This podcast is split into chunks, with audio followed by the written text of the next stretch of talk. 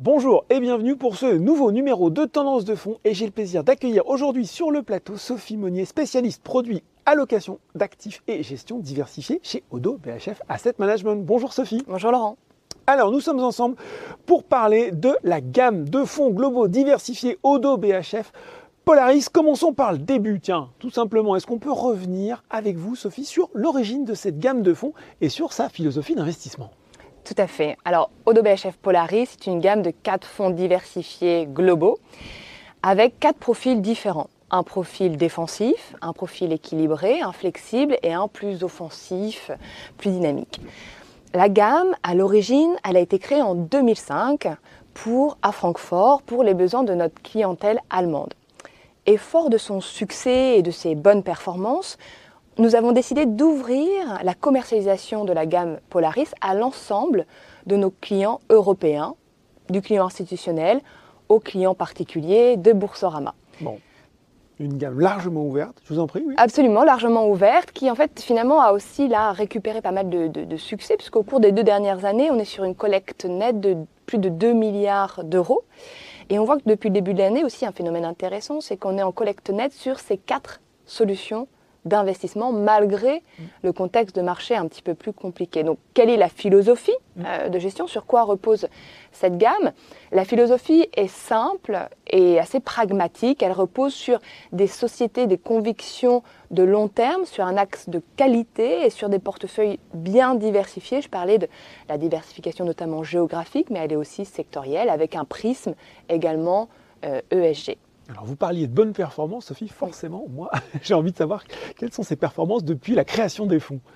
Alors, depuis la création, les fonds ont atteint leurs objectifs, si mmh. vous voulez, en fonction de chaque profil rendement-risque, de chaque solution d'investissement.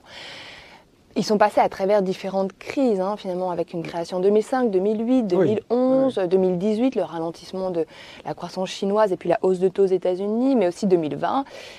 Et on voit que si on, on prend un peu de recul et qu'on regarde la performance annualisée dix ans, par exemple, après frais de la solution la plus défensive, Polaris Moderate, on est sur une performance de trois pour cent avec une volatilité autour de, de cinq pour cent. Et sur la solution la plus offensive, un peu l'étoile filante de la gamme, ouais.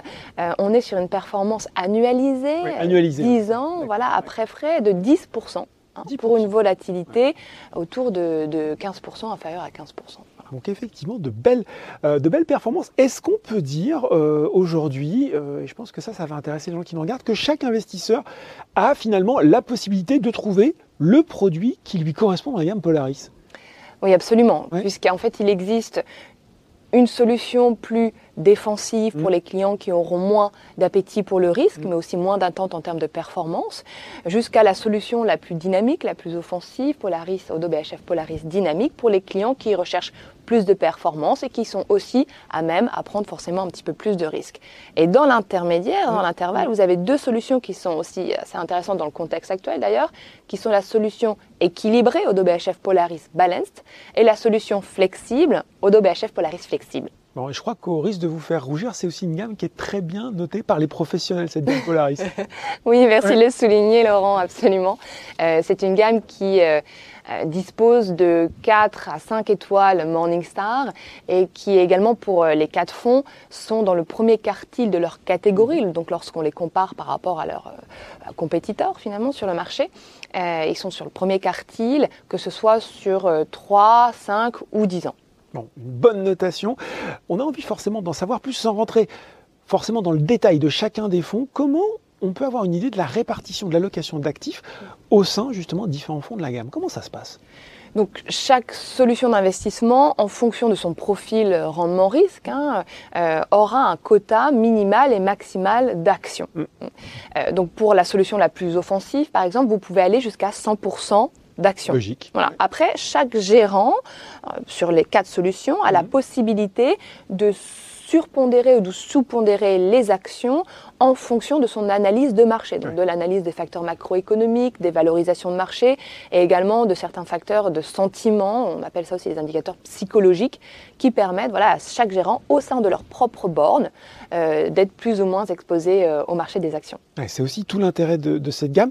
Sur la partie actions, euh, quel est le, le portrait robot de la société qui peut intégrer, voilà, qui est éligible à la gamme Oddo B H F Polaris?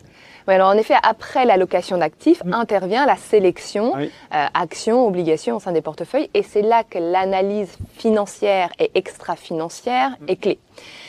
Alors il y a cinq critères importants, clés, qui rentrent dans, avant la sélection d'une entreprise type. Tout d'abord, c'est une entreprise qui dispose d'avantages compétitifs euh, notables. Mmh. Ce peut être une marque, une base de clientèle, une technologie qui permet à cette entreprise de fixer les prix, le fameux pricing, pricing power. power hein, voilà. Pouvoir de prix.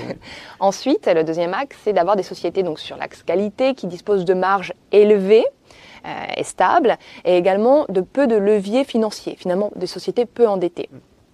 Ce sont également des sociétés qui sont tournées vers l'avenir, c'est le troisième point, c'est-à-dire qu'elles sont identifiées comme appartenant à des trucs, des tendances de croissance séculaire. Oui, voilà, séculaire. Absolument. Oui. Euh, donc ça peut être la digitalisation, oui. l'intelligence artificielle, le vieillissement de la population.